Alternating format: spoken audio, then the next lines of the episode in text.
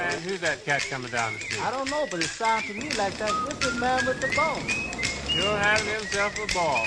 Olá pessoal, bem-vindos ao Sinocast, o primeiro podcast da sinocultura brasileira. Esse será o Sinocast número 11. Hoje é dia 6 de novembro de 2012. Meu nome é Marco e este e os outros Sinocasts podem ser encontrados em www.sinocast.com.br. Reserve na sua agenda para 2013 o Simpósio Internacional de Sinocultura, o SINSUI, uh, será entre os dias 9 e 12 de julho. Hoje a nossa conversa será sobre micoplasma e o pneumone, atualizações e desafios. Com a médica veterinária Patrícia Schwartz, que possui mestrado em saúde pública e doutorado em epidemiologia pela URGS, trabalhou como consultora em pesquisa clínica e rastreabilidade para o MAPA. Atualmente é gerente técnica e de assuntos regulatórios da Beringer High no Brasil. É responsável técnica por biólogos e farmacêuticos da empresa e presidente da Comissão Interna de Biossegurança, o CTN Bio, do Ministério de Tecnologia. Olá, Patrícia. Olá, Márcio, tudo bem? Tudo por aí. Uh, parabéns pela iniciativa e obrigado pelo convite. Obrigado. Bom, uh, Patrícia, primeiramente a gente queria perguntar qual que é o seu hobby. Ah, o meu hobby? Eu gosto muito de pedalar. Meu hobby é andar de bicicleta. Andar de bicicleta e cuidar do neném. É, agora cuidar do neném. Agora eu vou ter que uh, esperar mais uns meses para poder, poder colocar na cadeirinha e sair pedalando com ela. Que legal, que legal. Maravilha. Bom, vamos falar de sinocultura.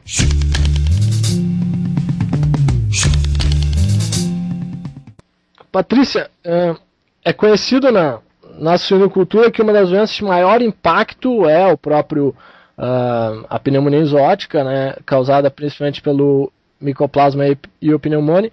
E a gente gostaria de, que tu pudesse dar uma uh, conversada sobre esse impacto, como ele é encarado no dia a dia das granjas e uh, qual que é o desafio do Brasil hoje em frente a, a essa enfermidade.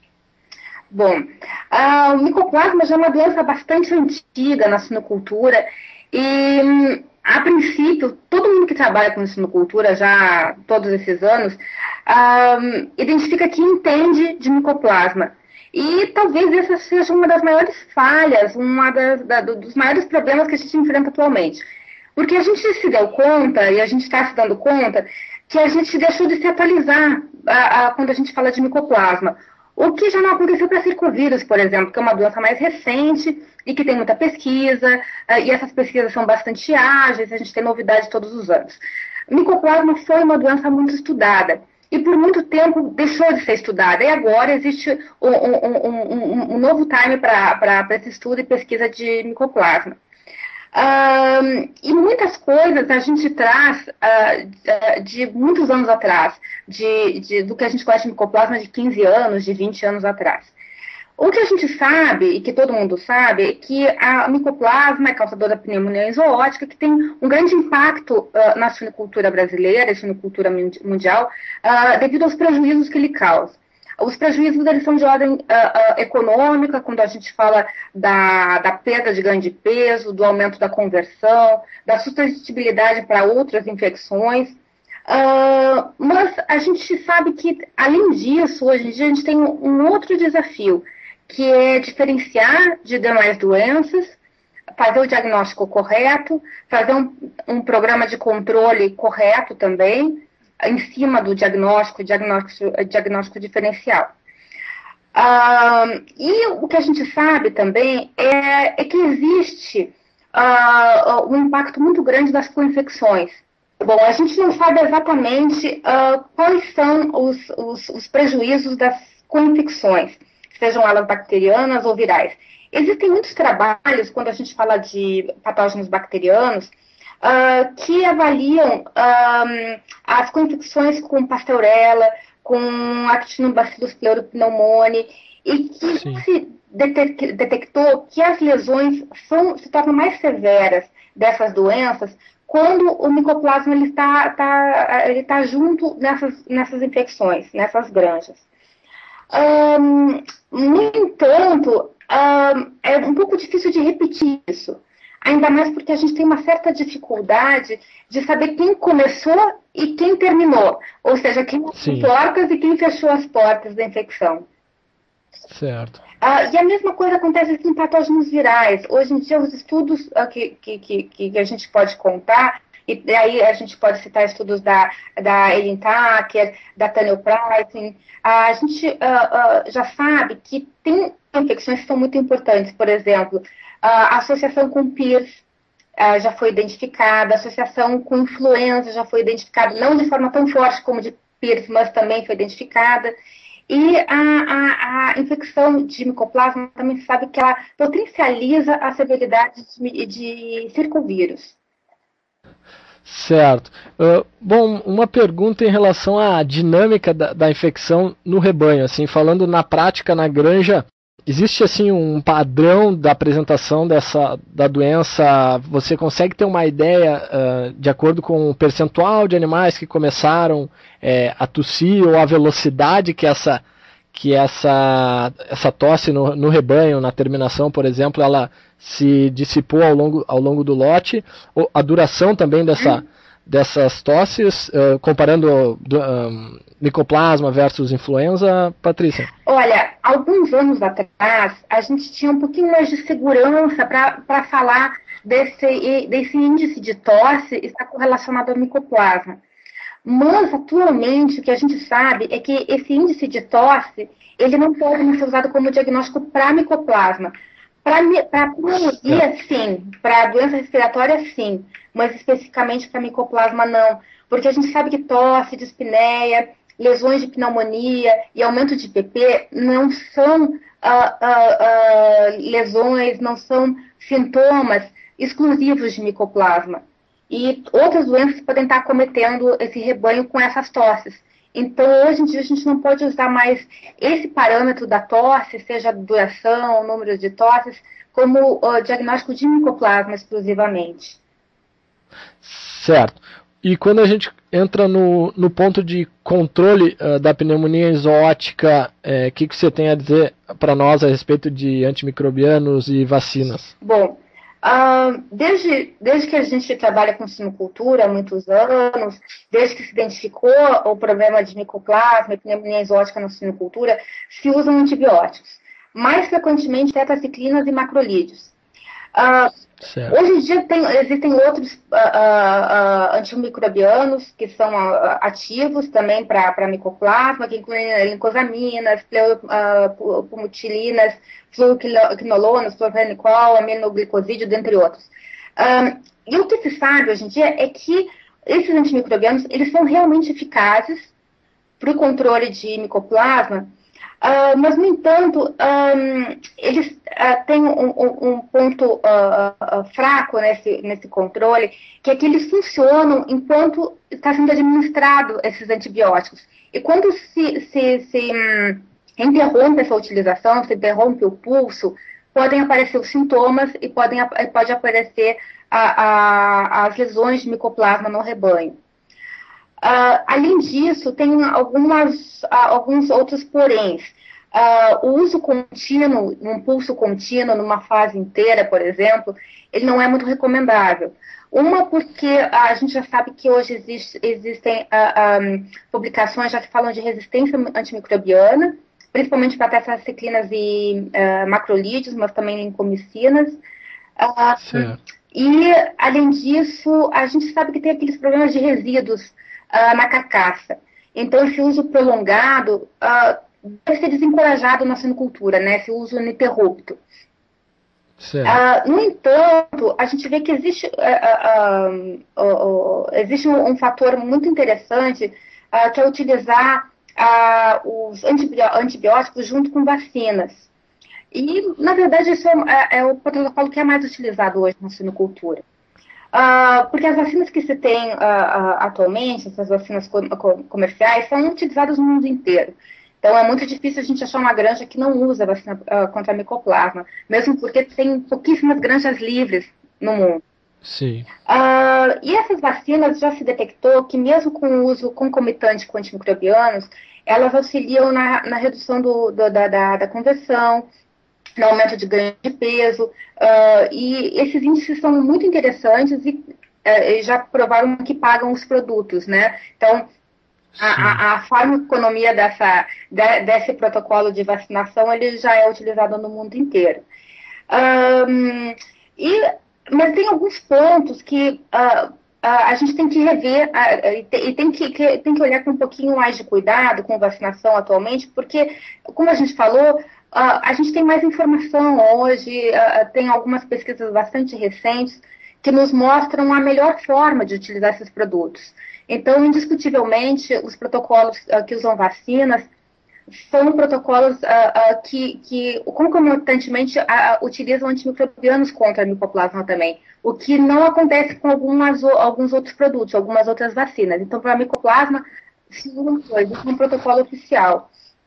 E tem que se lembrar também que vacinas não impedem a colonização e também não impedem infecção. Então, quando a gente utilizar alguns, algumas ferramentas diagnósticas, a gente tem que lembrar disso, quando se usa PCR e sorologia, principalmente.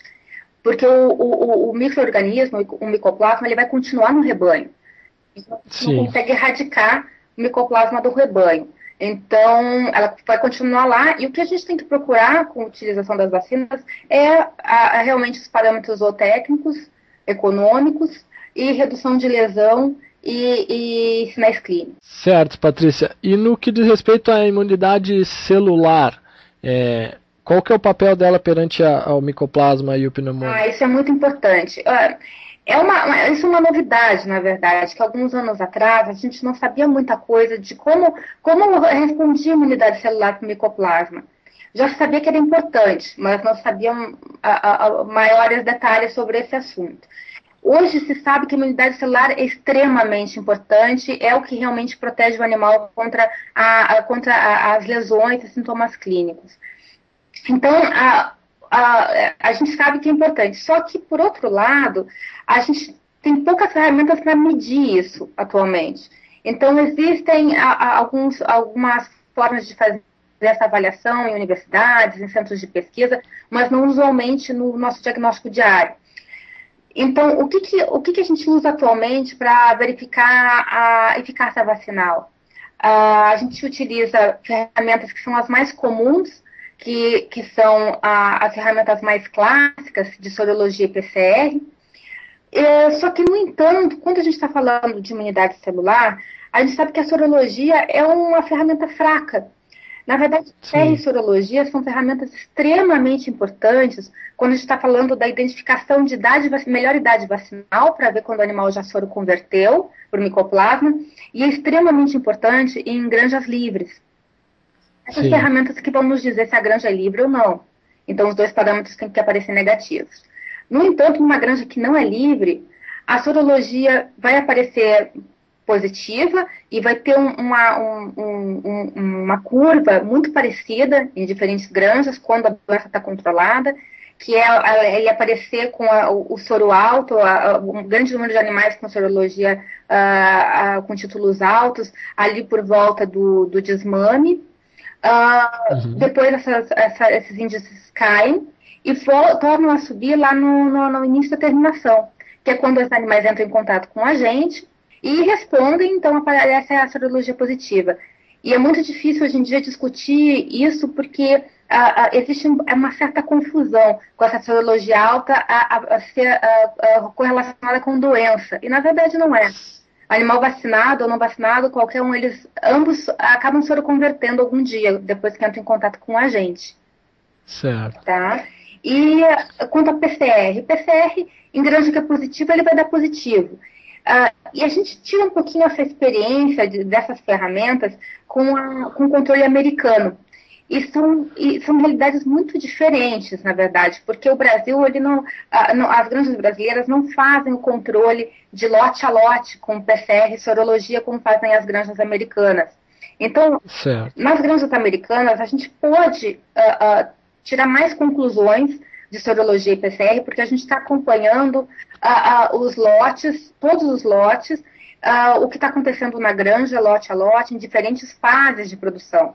No Brasil, a gente não tem esse controle, a gente tem controle pontual. E um controle pontual uhum. não é suficiente para nos dar um, um, parâmetro mais correto de contaminação desse rebanho ou não. Uh, então, o que, que a gente. Para voltar um pouquinho no que você sugeriu quanto à imunidade celular, o que, que a gente tem atualmente?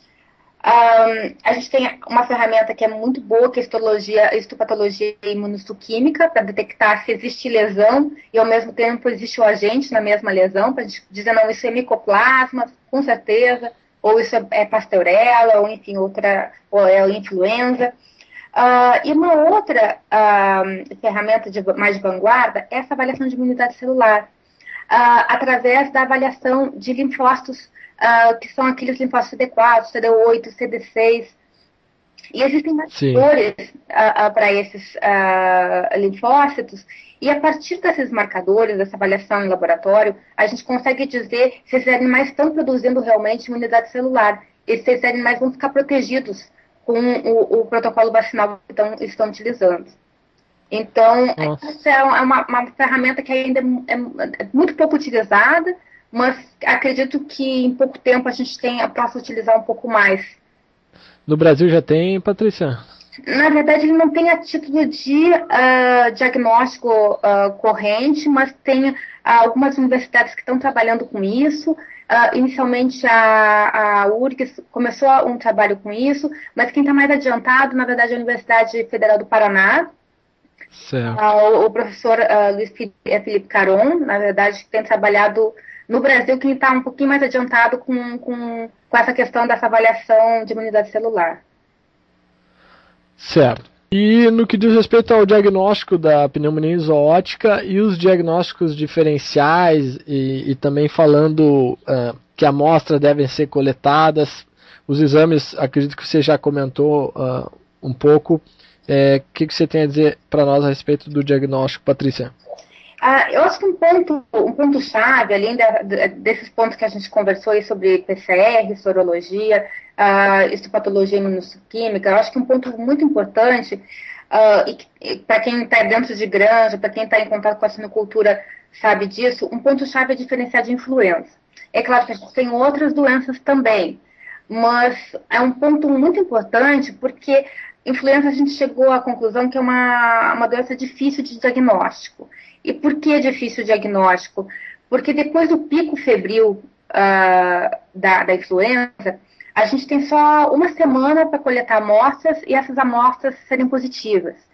Depois disso, o animal continua tossindo mais aproximadamente por uns 14 dias, 15 dias, mas depois Sim. da primeira semana, a amostragem de, de, de, de, de tecido para sorologia, para PCR, para imunistoquímica já não dão mais positivos. Então, o animal continua com tosse. Uh, e se coleta material uh, uh, depois disso, realmente vai dar negativo. uma outra possibilidade de ter resultado positivo para a influenza seria aos 14 dias depois do pico para a sorologia, que é quando acontece a soroconversão. No entanto, a gente não tem essa ferramenta de sorologia para influenza no Brasil disponível. Então, a gente, se a gente não fizer o diagnóstico na primeira semana, depois do pico, a gente não pega mais realmente. Uh, e daí o que acontece? Acontece uma confusão muito grande com o micoplasma, porque uh, depois disso muitas vezes se faz a coleta para micoplasma e dá positivo. Então dá positivo na sorologia, dá positivo na, na, no PCR, e na verdade é o que se esperava, né? Que o, o, o micoplasma em granja que não é, li, não é livre desse positivo realmente, né? Sim. Ou então dá positivo para outras doenças, para pasteurela, para quitinobacilos. Uh, e quando, na verdade, a porta de entrada para esses agentes foi a influenza. Então, a gente diagnostica somente um agente na granja, quando a gente tinha que ter trabalhado com influenza também. Uh, e, só que um ponto, um ponto chave que às vezes as pessoas me perguntam, é tudo bem, mas a gente não tem muito o que fazer contra a influenza, porque a gente não, não tem um medicamento mais específico, não tem vacina mais específica, mas a, aí entra, a, a, aí entra o, o, a gente conhecer realmente os problemas da granja, saber a idade de infecção, e nessa idade de infecção a gente ter menos estresse possível, ter alguns paliativos para essa época da entrada da influenza. Interessante. Bom, e se a gente pudesse dar uma encerrada aí no, no, no assunto de micoplasma, Patrícia, o que, que seriam as considerações é, finais e a mensagem para os veterinários, zootecnistas e, e os produtores uh, que estão vivendo o dia a dia na prática? Uh, eu acho que um ponto é a gente uh, tentar repensar a micoplasma como, uma doença nova e não como uma doença antiga, para que a gente corra atrás de coisas novas, de informações novas sobre o micoplasma.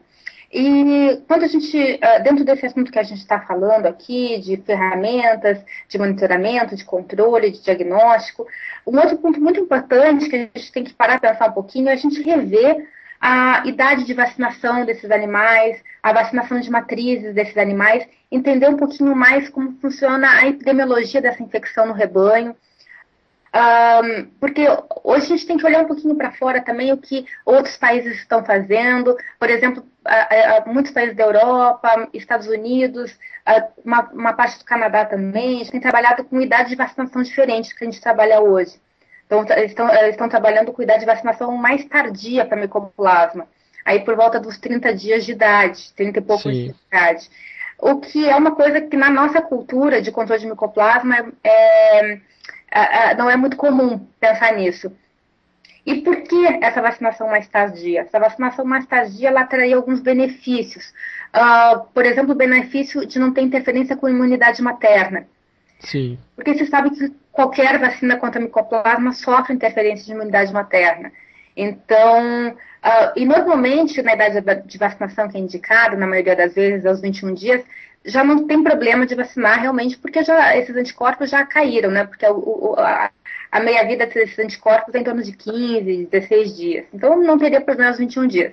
No entanto, uh, muitas granjas ainda usam a, a, vacinação de matrizes, o que é uma ferramenta interessante para alguns locais, que realmente avaliam a epidemiologia da infecção. Uh, principalmente a vacinação de leitoas. E essa vacinação, quando é feita durante a gestação, a, a, gente tem que repensar a idade de vacinação do leitão, jogando um pouquinho mais para frente essa idade de vacinação. Então, a gente tem que parar para pensar um pouquinho nesses, nesses detalhes, né? nessas vacinações massivas de matrizes, que pode ser bastante interessante também em alguns casos, não em todos, mas em alguns casos. Então, a gente para pensar como uma coisa mais nova, né? tentar uh, deixar os vícios para trás do controle de micoplasma e, e, estudar mesmo, e ir atrás dessas informações novas que, que a gente está tendo, em congresso, em discussões.